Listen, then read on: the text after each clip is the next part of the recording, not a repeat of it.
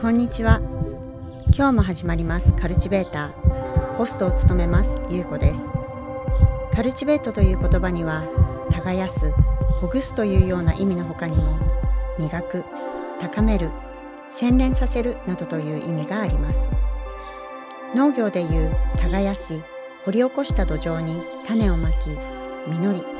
収穫する地球のサイクルに必要な一連の流れがこのカルチベートという言葉に含まれているように思えて日本の食に関わるシェフを中心にさまざまなゲストをお迎えし耕して掘り起こして循環させるための幸運期のような存在になれたらなとこのポッドキャストをスタートしました日本の食文化を循環させ世界にたっぷり自慢できる人が増えたらいいなと思います前回に引き続きレストラン野田オーナーシェフの野田裕樹くんとレストランカビオーナーシェフの安田翔平くんをお迎えしました後編をお届けしますでは Welcome to the Cultivator いい話を今投げかけてくれたら、やっぱり前、なんか翔平にも言ったんだけどはい、お腹を満たす料理と、そのほら、あの、なんていうの、私はこう、シェフってアーティストだと思ってるわけ。で、こう短時間で、その秒単位から、まあ年単位ぐらいのその食材を扱ってね、でそれを一つの皿にこうやって、こう、作り込んでいくわけだから、私は割とその美味しいお料理を食べに行くっていうあの感覚もあるんだけどその一つのそのアーティストがその時間にこう集中して作るアートをこう買いに行くっていうか時間とアートを買いに行く感覚で実は食事をしに行っていて。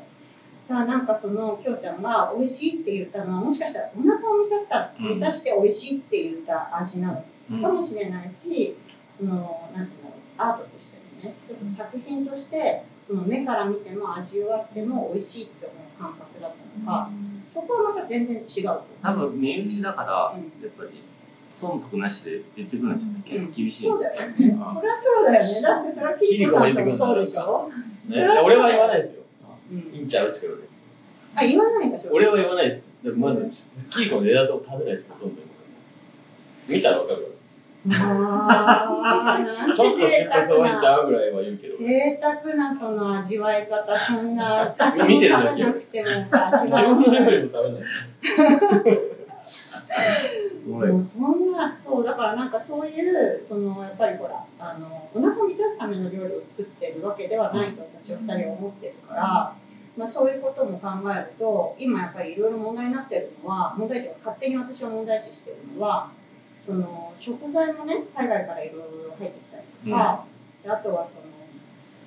の日本のその野菜とかそういう全体的に値段を上げなくちゃいけない時期に入ってきてると思う。高くなってるでしょ、なそれはなくうん、でその中でやっぱりその日本人特有の値段を上げちゃいけないみたいななんかそういうのちょいちょい感じて頭な悩まされ、悩ます質問したかもしいやいや、あげれたないいです。そうそうあげたんうですけど、今1万1000かな。うん知り合いには2万4000まではあげろって言われた。うんその辺りのなんかこのなんて言うんだろうまあそれこそ海外からのうんあの方たちも多くてやっぱりその彼たちから円安もねこう手伝ってやっぱりただの人たちすごく日本に来やすくてさまざまなレストランで味わうチャンスもうたんくさん増えてると思うんだけどそんな中で日本人がじゃあこの間もカビを行った時に日本人より外国人の方が多かった時期だったのね。この日はで、まあ、そういうレストランがすごく増えていってるんだろうなっていう感じがして、まあ、それだけ日本料理って海外の人たちからこう集中してフォーカスされてるっていうねあのいい事例でもあるんだけどもそのあたりってなんかやっぱりなかなか難しいその金額をね上げ るって。あげてもいいんですけど、キリコはあげるなって言うんでうすよ。んクラシックだから。大阪人だから、そう、コスパ A 方がええやんって言ったら。高いが来たり。高いを入れたくないしっていう。いやいやでもいや違う違ういやあの人は説得できないと、カビあげれないですね。そうだからまそあ、うえいえんうちゃうって最そう後だ言から翔平にちょっと優子さんちょっと。まあ、キリコキ説リ得コください。さん話してって言われて、キリコさんなんか、キリコさん、キリコさんってやっぱり哲学があるから、やっぱり若いシェフたちにも、こうい食べやてこほれしすいぐ原価で考えるから、なんか、そうそうもっとキリコのクレープとか美味しいから値段上げたらいいやんって言うけど、いや、原価これやからこんなもんやでっていう。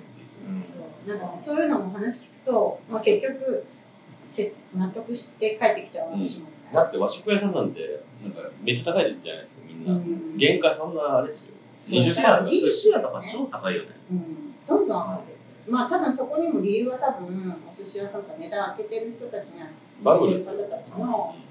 さそう理由は時間さ1時間とかかかんないじゃん。それでうん5万とかで。うん、あれすごいよね。すごいっす。あのねでだもってね言ったら米握って切り身のしてるだけですよ言ったらいやまあ言言っったたららねよその原価的なもので米と魚だけででその見えないその料理として見えない時間にこうお金をかけてお金を払ってると私は思ってるまあそれはでもだからお寿司だけじゃなくて、まそうそうあ器とかねそうそうそうでもカビも野田もそうだと思ってるとやっぱりそうかこれだけ時間をかけてこれだけ食材をいろんなところからこうあの生産者とねコミュニケーションしてで届いてる食材でこれだけのものを作ってる時間もやっぱり友達として見てるところもあるから、こうなんか胸が痛くなる時もあるわけもう少し上げた方がいいじゃん正直、そうそうまあそれは私のすごい偏った見方でそうそれは友人としてじゃなくって、まあ、お客さんとしてもそうだしまあ、全体的に日本のその、えっとレストラン業界のその値段の価格とかねそういうちょっと低いんじゃないかっていうところとは私は割とずっと言ってる方なんですけど、まあ、安い方がねいいに決まってるんだけどでもやっぱりあのアートとして考えると、まあ、そういうふうに変わどんどん変わっていってもいいんじゃないかなって。うん、だからあの金持ってる人うん、例えばじゃあ旅が2万5千円になったとしたら2万5千の層じゃない客層がはいはい。その層が好きじゃないもう金もちょっと小金持ちの客層と今ぐらいの客層だったら今ぐらいの方がいいんでうーんなるほどね、値段を上げることによってすよで客客層層がが変変わわる。るそう確かにそれが問題なんですねなんかちょっとギラついた人とかもいるしうんうんそうとかあの夜の女の子とかも来るしうんうん狙ってないターゲットが来るのが嫌うんなるほどね。あそこでこうバランス取れてるっていうのは確かにあるのかもね。そうだから若い DJ とかも来てほしいしうんうん写真家とか金じゃないですか、うんうん。今回そういう人が背伸びしてこれる場所の値段だと僕らがやってる、うんなるちょほっとど。今上がったけどうんそれそれテーマで始めてうん1万2000から始めて今1万8000うんでもなんか順調に上げてきてはいなんか無理にこう上げないでちょっとずつ上げえてきてるか野ら田さん今いくらなの今2万2000 ?2 万2000うん設計もい変やわり俺やもすい席ちっちゃくしてそんくらいいいよあと食材とかその上げる何か理由っていうのがやっぱり欲しいと思うんだよねなんかあ彼変わのっ内装もめっちゃ変わったからそう2万2000え音楽かけてる音楽は微量でかけてるねなくてもいいかなと思うんだけどうんそのやっぱりその料理で何か変わったなっていうのが欲しいじゃんうんやっぱりお客さん側からするとうんだからでもそれってただ高級食材を使えばいいっていうわけでもないとうん思うし、まあ、人それぞれのあれが解釈があると思うけど、うん自分の場合は、まあ、仕入れとかも全部自分で今ドレス行ってるんですけど、うん毎日。すげえすごい。でやっぱそれででやっぱりそれで選ぶとやっぱりそのピンキリなんで食材ってうんいやそれはそうですなんかすごい変わったものを使うとかじゃなくてそう、うんその中でも自分でチョイスするっていうところにえどういう価値があると思うんで電す車で行ってんですか今電車で行ってバイク買おうかなと思ってあの荷台ついてるやつあ寿司屋なんでそうそうそうすごい似合う似合う。事故だけはしないでく いだや本当に2回廃車でしたそうそう写真しじてゃある一回目の配信は私知ってるけどね、この間来てそう頑張りましたしてるでしょあの頑張りました頑張りましたあわかりましたよあ、そっか。新橋の危ないからあのねいっぱいこうそう寿司屋っていうかね、確かにでね。もこっから行くと1時間ぐらいかかるんだよそんな感じあそうあ高速乗れないか確かあのいやあの電車だとにあ電車だとそうでああのーバイクだと、まあ、車とかバイクだと半分で着くんだよね、30分か確かからになそういですようん警部も近いですもん近いよよねあそっか。あ行くべきそう銀座の次で降りてうん高速高速あ首都高首都高首都高高いよねでもね高いです2000円ぐらいかかるもんね。小い学やいや、ETC だと思ってますよ。あそうななんだ。免許持ってるのあ、持ってるか。それそうだ。僕はドリフトしてそたうんで。だ、ドリフトしてたからドリねフ。トとか。車で。スカイラインです。はい。スすごいカイラインのそあれれ。はだから、あのね、弟がね、そう、配信した会ん社です。にしたっていう話あをこの間見らされあ、翼壊して。サーキットは免許いらないんですよ。あ、そうなんサーキット内は免許いらない。えー高校生の時行って、俺がクラついてるていろんな話。大事故。俺もでもバイクで、誰か、あの友達が、うん。あの勝手に持ってき乗ってきちゃったバイク、もう乗 って、で何何ににもも。そうえも運う転走しなりい。ちゃうグイーンってやったらウィリーしちゃウィリーしっちゃうてしてなんかお茶屋さん静岡のお茶屋さんのガラスにドシャーンってドシャーンって全部ガラス割れてで走って逃げたっていうの一回ある絶対やらない方がいいです よ。てかもう、豊洲に住んだ方がいいです よい。や、だから、今の話聞いて豊る洲にと店あったわけですうん乗り物、乗り物に乗らない方がいいんだと思てかもう、キッチンにずっといた方がいいですよ。そう。事故するから。でも、その豊洲にね、行ってるなんてすごい。でそのお茶屋さんの人に「大丈夫?」って言われてうん「大丈夫です大丈夫です」って言いながら走って逃げるいやもうね、本当にね、電車で、電車かタクシーで移動してください。うんもう本当にまあね気をつけた方がいい車好きや。さ車好きで。なんか二人とも凝り性なんだよね。オタクなんじゃないですか。そうそうそうだからそれがいいなと思ってうん。ねうん、音楽も音楽もそう。だし。やっぱその SNS でさ見えないっていうのもうんなんかそうなんだろうなと思ったけどうやっぱなんか真似とかしちゃうじゃんうんそそれがこをやっぱ遮断してるっていうのはん。なんか自分と向き合いたいんだろうなうん。最近、京アジの本もめっちゃ読んでって思いましたねミスさん好ミきスなさのんかなね確か。ミスさんね。ます。日産の本ばっかり読む最近。シンプルになってきてるよねかね多分、うん。日産のせい。うんそうだね。もう本当に最後の方をね。うん、聞きたいな。その今後のね、その野田のうんうん未来とか野望とか、翔平の野望とかうん聞いていきたいなと思って、まあ最初冒頭でね、あの、えっ、と、ミシュランの星ね、うんうん取りたい撮りたいねねあとは来年取れますよ取ろうかな。撮りたい頑張るうでもその今日さっきポンドギャラリーの池田さんにも言われたんだけど、うんすごいいいことやってるからん。うん。なんかその間違った人に伝わら間違った感じに伝わらない方がいいよねみたいな感じで、うんなんか前も行った時も同じこと言われてうん。だからその伝え方とか世界観をなんかか考えた方がいいですよねみたういな。ん。なんかそこはなんかかん考えながらやりやりたいなって思ってる、あとはまあ料理もなるべくいろいろこう試して、うんまあ、失敗とかも全然あるんですけうど、ん。失敗してもいいって言ったらあれだけど、うんなるべくこういろいろ試してみたいなって思ってる、めちゃくちゃいろいろ失敗してきたんで今まではちゃめちゃなそういうのに全然料理で感すか料理はもう全感じないよ然ね。いやめっちゃしてしてきてるう。んそれは何お客様に出したお料理そう。で、あ、まあそれはそうだよね。あこした方がいいよ初日はそうあ、そうそう。初日はあーって言うけど、初日の楽しさもあるから。あ、そうね。だから、だそれはそかれらでいいんじゃない本当に私、だから、キキから野田に変わるときに、すごいすぐに行きたいって言ったら来ないでって言われて、大体一週間ゆう二こ週間さん、そうゆうこさん、10月からだね。でもみんなどんどんどんどん行くじゃん。私、11月か。みんな、みんななんかインスタ見てると、みんなさ、野田に行っててさ、早く食べたいと思って、一週間ぐらい経ったら馴染んでくるかで、1ヶ月経って行って、ら味が馴染み始めていや、めっちゃあそれが大る。で、事ずっと続いても良くないんだよね。いやもう僕はあれですもう昔の女みたいなノリになってきて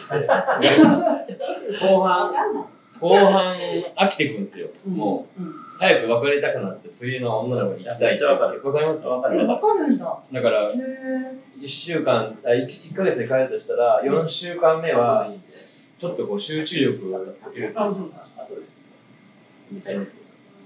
なんか俺もうこいつら作りたくないっていうかあうーん。なんかやっぱり、なんかちょっと、そ新しいものにう、変えたい惰性感っていうか。そう、惰性あーなの。三週ってもう惰性ですね。へえ。じゃあ1ヶ月じゃなくてやっぱ3ヶ月ぐらいではもう。三ヶ月だと思う。あ、ささ三ヶ月だ。三三週間だから、三週間だそれを含めて1ヶ月なんだよね、やっぱ。うんそう。でも三週間だと考えるのが追いつかないから。うん。移行で考えてる。そうですね。でもそのなんかこのぐらいに池田さんおっしゃってるのちょっとわかる。うん。でも小田さんってすごいこう試作するのがすごいですよ。小林さんもですよね。めっちゃ試作するんですよね。カンカンジさんはい。どうなんだろうね。めっちゃ試作する人はし全くしない人もいるんですよね。うん二つ僕しないしないですね。した時失敗するです。あと味見しないっていうよね。あれから一皿で味見しないです。うんだからそうなんだって。でそれ聞い絶対て。食べない。天才じゃん。いやいやいや嫌なんですよ。自分の料理食べる。俺結構その微妙な差のバランスっていうのがすごい好きだから。ああなるほど。だから必ず確認してる。うんそこはもう毎日変わっていいと思う。そうでも毎日か毎日違う。うんだから前食べただから同じコース2回食べたそう同じコースに一回食べたけど全然違うの。まあでもうちも違いますよ。だからうち落としどころはやり方が違うだけで、多分落としどころは多分それぞれの味になると思うん確かう。うん。でもまあね、本当にあの何度か旅も行きますけど、まあね、うん。大体二日酔いのね、翔平に会うことが私は多くて、あ、そうに。2日の時もいい気がすいや、そんなこいや、とわかなる。あかった。の、この間、飛んでる言い方してるからね。る。すごい美味しかった、美味しくて、翔平に今まで過去一で美味しかったの。シャキッとしてたのにな。いやでも、でもそういう時に、なんかグワーって出てくる何かある。なんか、なんだろう。ランナーズハイみたいな感じ。いやいや、だって、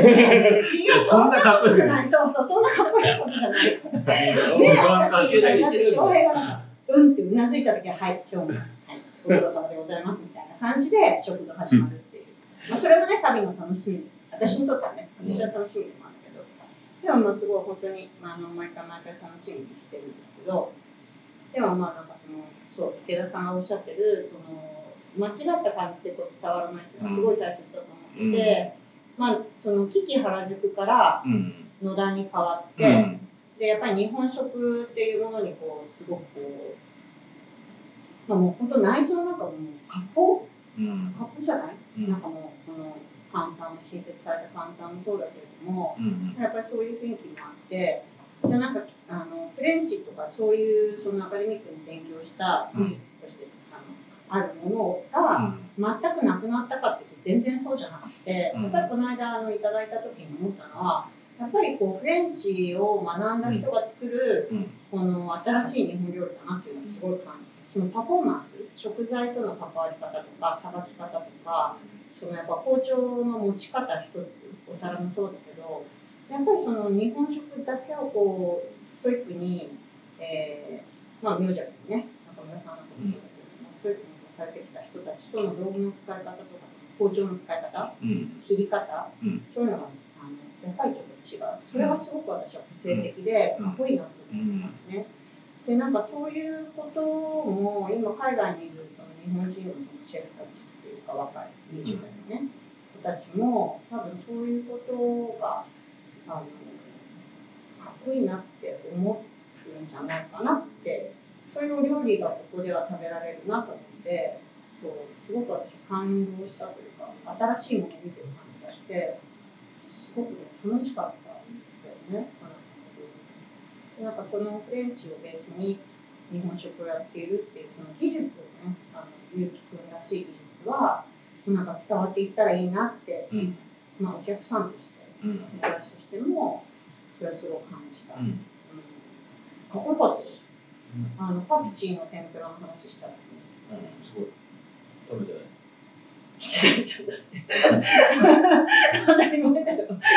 最後来たのは、あれです来てないじゃんね。あっちゃんがうん彼女と1年ぐらい前だよね。そうあつでけもらあれれる。キッキーの時でしょそれはそうです。撮ってるんですよ。まだ楽しんでる。い やここ関入ってき西た人。瞬う間まいこと言う。そうここ入ってきた瞬間わあこんな風になってんだてきてない。ない初めてそだ。う撮ってるんですよ。えそうだからあの人の映画まだ見てないみたびいっなく。りしたんだけど本当一に番、そう。だって知ったらもう終わりじゃないあまあねあのいいこと言ったけどうん巻き込まれたね完全にですか。そう。浮世は僕それで撮ってたから。あそうか最近私もね、浮世実はね、しっかりちゃんと食べに行ってないの。まだ俺昨日行ってきたよ。あ、すご行ってるよい。ねだって、じゃ美味しあ、かあったですよの、いや、都市も来ないでって言うんだって。ゆうこさん来ないでって、来ないでって来ないでって、みんな言って一緒のさ、メニューかな、じゃ一緒だと思う。来ないでって言われるお客さんあんまりないと思う。マスでももそすうごいやっマぱスまだ酔い取ってる。だ。 サーティ待ってるいよ。や知ってる知ってるけどん俺まだ撮ってる、そしたら二つ星取ったから、じゃあもうそろそろみんなで俺も行きたいんだよねじゃあみんなで行こ行ったことないめっちゃ来てくれるんよ美味しいさんそうだよね、うんだだってすごい大好きなのサンディだってそうユキのこと大好きだもんね、お前初日来てくれたもんねそう動そうでそうな誕んだ生日だったんだよね画もえそうそうそうそうあのじゃあ一緒に行きましょうー一緒にこう行ったよねそう面白い行くべきいやですすからごいさなんか思った以上にいちゃんとやってる人だよねもえちろがっんつり働いてるよねすごいサンディあの本当に真面目だし、うんうんあのすごい本当に彼めっちゃいい人だよね伝えたいそうめっちゃいい人。そうそう伝えたいことを前ちゃん来とて伝ましたよえてるね。あのこれ、音楽のイベントした時は来てましあ来てたね来てた来てたねた。いあげてやも毎らっ回ちゃんと来てるよね来てくれるて。一番最後にか鍵閉めるの3っていうのはやっぱりなうんんだそうね多分ねそそううなんか最後までいるんじゃないですかねキリコちなみにセントラルで検視したのも知ってる。あえそうそれみんなのいつえっと、2016年。えーそうなんだもう羨ましい。その後に過度に研修来たのすごい。うん。あそうなんだそう、そう翔平翔平さんすごいよね。そうそんなです経験してる幅が広い。俺、その時にプロポーズしたプロポーズの話もできいやなんか最後の。デルソーですよ。デルソーってパリうの。んたくさんうね。んうん好きなタックのお店で、うん。ソーダさんとか、あーテの前でプロポーズしたの、キリコ。えエルメスでって買ってきたり。ね、結婚しようってえ、それ、あの、流していいの言う。いいっすね。うん。僕は NG ピない。リコさんは、もうそこですぐに入って。うん、でも指輪のサイズ俺、日本人の女性の平均サイズだったら、全然合わなくて、うん指輪俺と同じサイズ だっやっぱり職人だかた。らね。そうそう、ほんまにパティシエの手って、そうそうそうここの関節めっちゃでかいんですよ。うん。そうだよ。きょうちゃんもそうだよね。そうですね。野さん手でかいんですよだから手ってすごい大切なんだよね。めっちゃ綺麗な手してる。ほらほらだからねそのインスタでもさ、あのいろいろ写真上げてくけどいろいろとかまあ少なく写真上げてくけど、うんいろんなそのこうねゲストの手を取っていこうと思うわけ、えーそうそこにこうな包んかそ丁う研いだ手してる。そうそうここ使ねってきた歴史があ るじゃない覚え確かに俺も覚えてるそうだから絆創膏ついてたりまあタトゥーにしたっておやけここどにし入たれてるんだとかそうそうやけどしてるのとかさだから結構そういうのはこう手に出るから私は今カサカサ とかさそういうのを取っていけたらいいなと思って、そう野田はそういうお話で,、うんで翔平は翔平でね面白いこと考えてるじゃん、移住します、僕は。だから、それなんかあのオフィシャルで別に話し話してる結話してるんですよ。構話してる、話してる。そんなに言ってない。うん、だからまあカビはゆくゆくまあまあ、ね何年か後かはまあちゃんとは聞こうん、そういう楽しみもあるよねなんかねう。そうお。客さんとしてもいつまでこの場所で目黒のあの場所でこうこのみんなのこの作り出す生み出してるこの空間で食べられるかっていう、そういう楽しみもすごくあるし、うんまあ、その先のそのねオーベルジュオーベルジだからそういうオーベルジュの話もそうだけどいろいろねこうかん考えてるんですか、うん楽しいこと考えてるね二人ともュ僕は、あれが、うん泊まり、泊まり、泊ま旅館が僕好きなんで、うん確かによく行ってるよねね旅館が大好き行ってるよねめっちゃ行ってますよ。でもっと行かなきゃダメって、旅館の知ってる人に言われて、いろいろ教えてもらったら、うん楽楽ししねスロバキア数学。うんいなんかそういう今後のまあ2024年2025年2026年ぐらいまでのなんか展望もすごいこう楽しみだなって思える、うんあのレストランで20 2023年もね終わる今日18日だからうん12月18日収録でね料理がね。そ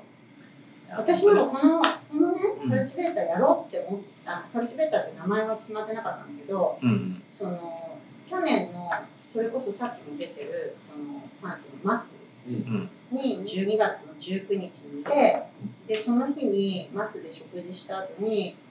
こういうポッドキャストやろうって自分の中で決めてでちょうどそしたらね明日19日でしょで今日18日でこの収録ができてるってさっき知ったのなんかスケジュール帳たまたまみたいななんかすごい嬉しくって、なんか特別なやっぱり、あのスタートを切るかなと思って、嬉しく思ったんですけど、まあ、最後にね、好きなレストランとか、ここ好きって思うレストラン聞きたいな。妙じゃないです。お、俺もでも名じゃん。あー中村さん出演をぜひ。確かに。でもあの人してるのは、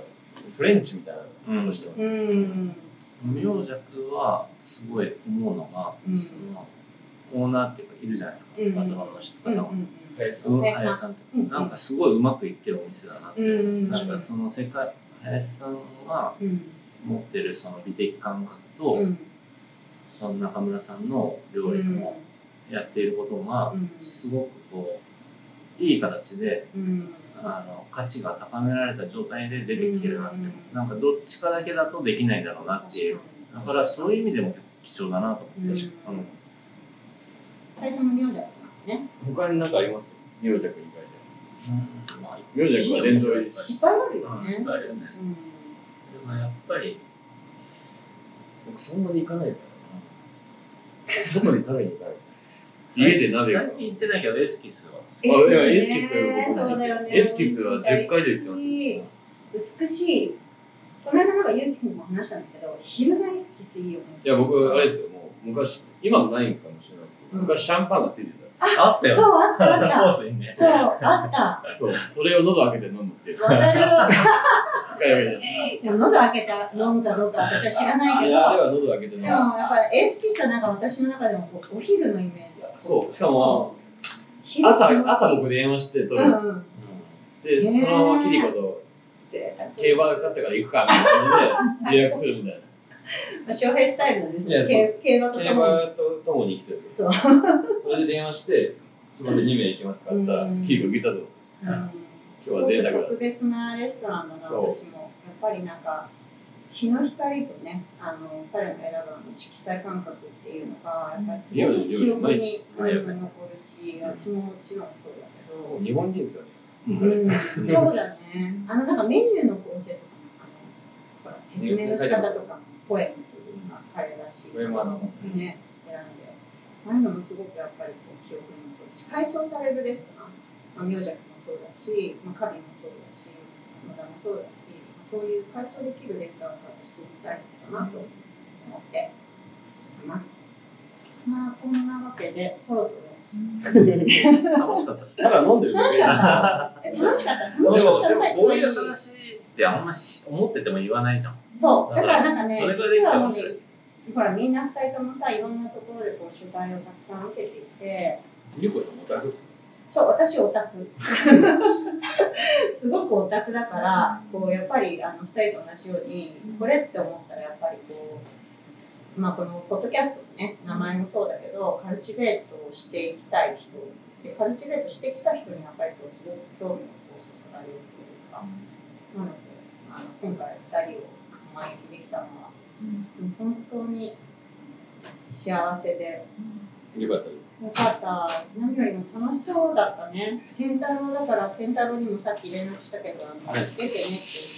てね、言っていつもほら翔健平太と郎健で太も郎こうすごい話す話すから面白いです。あでしーそょっかちゃんとその森やからこう説明とかちゃんとすうるんから、そうそうそうだって送られてきたメッセージ読む僕らと多分全然違う話もっとなんかこう明確に分かりやすく言ってくうる。んうん本当であの必要だったら電話で電話してきてもいいですって言ってくれてすごいまあもうね、本当翔平とね、健太郎のこのね、バランスも素晴らしいなって。すごいよねうん。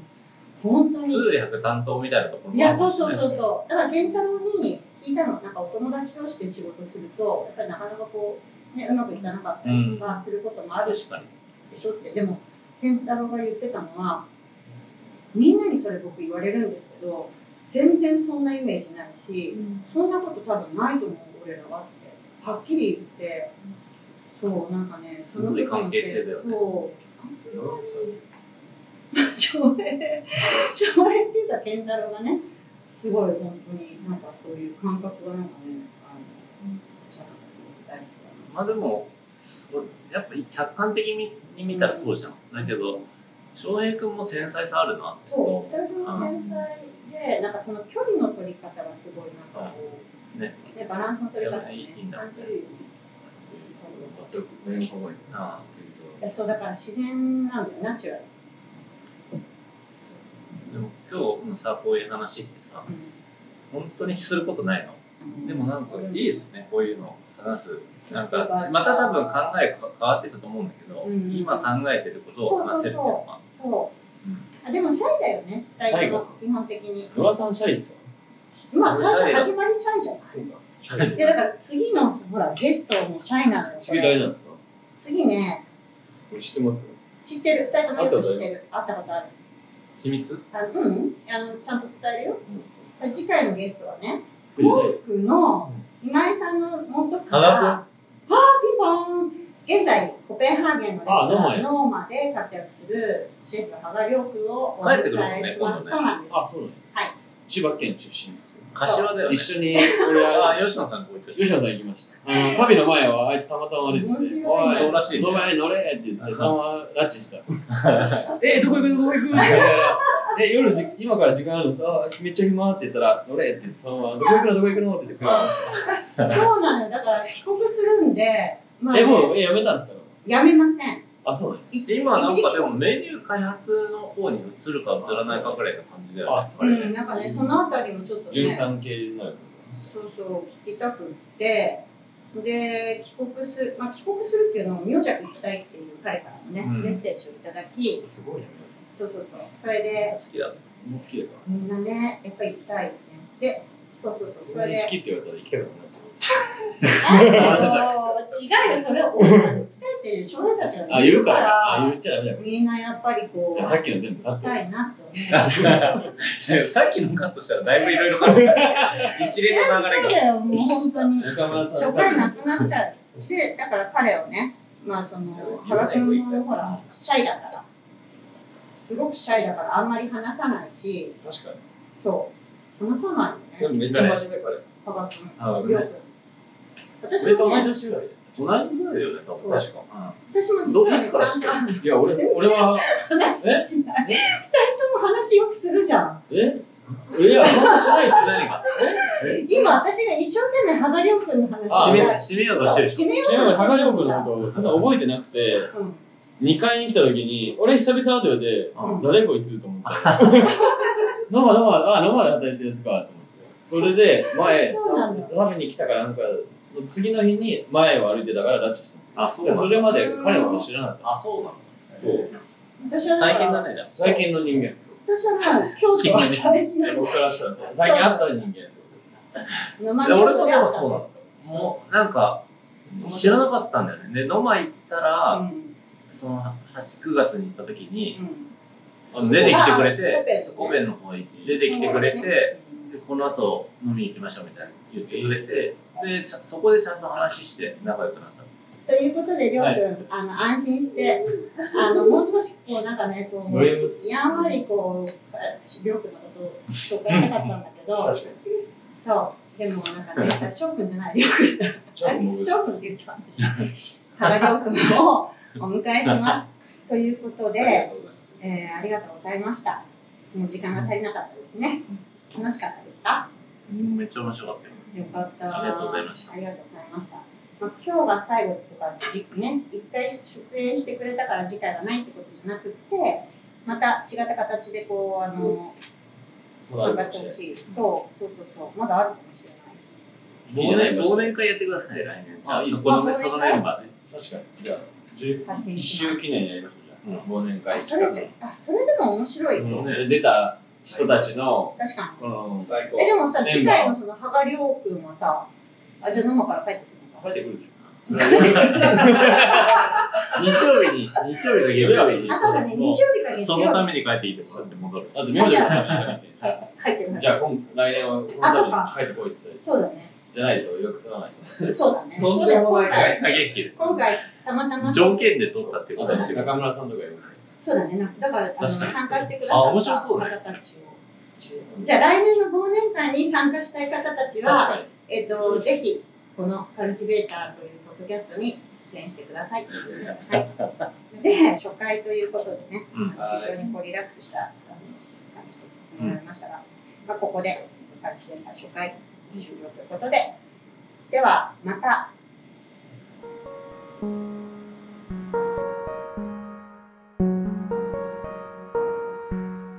初回前編後編といかがだったでしょうかインスタグラムではゲストのインタビュー風景や活動などを紹介していきますのでぜひチェックしてみてくださいカルチベーターは毎月第1第3土曜日 Spotify と Apple Podcast で新着エピソードを配信いたします次回のカルチベーターは2月3日土曜日ではまたカルチベーターをお楽しみに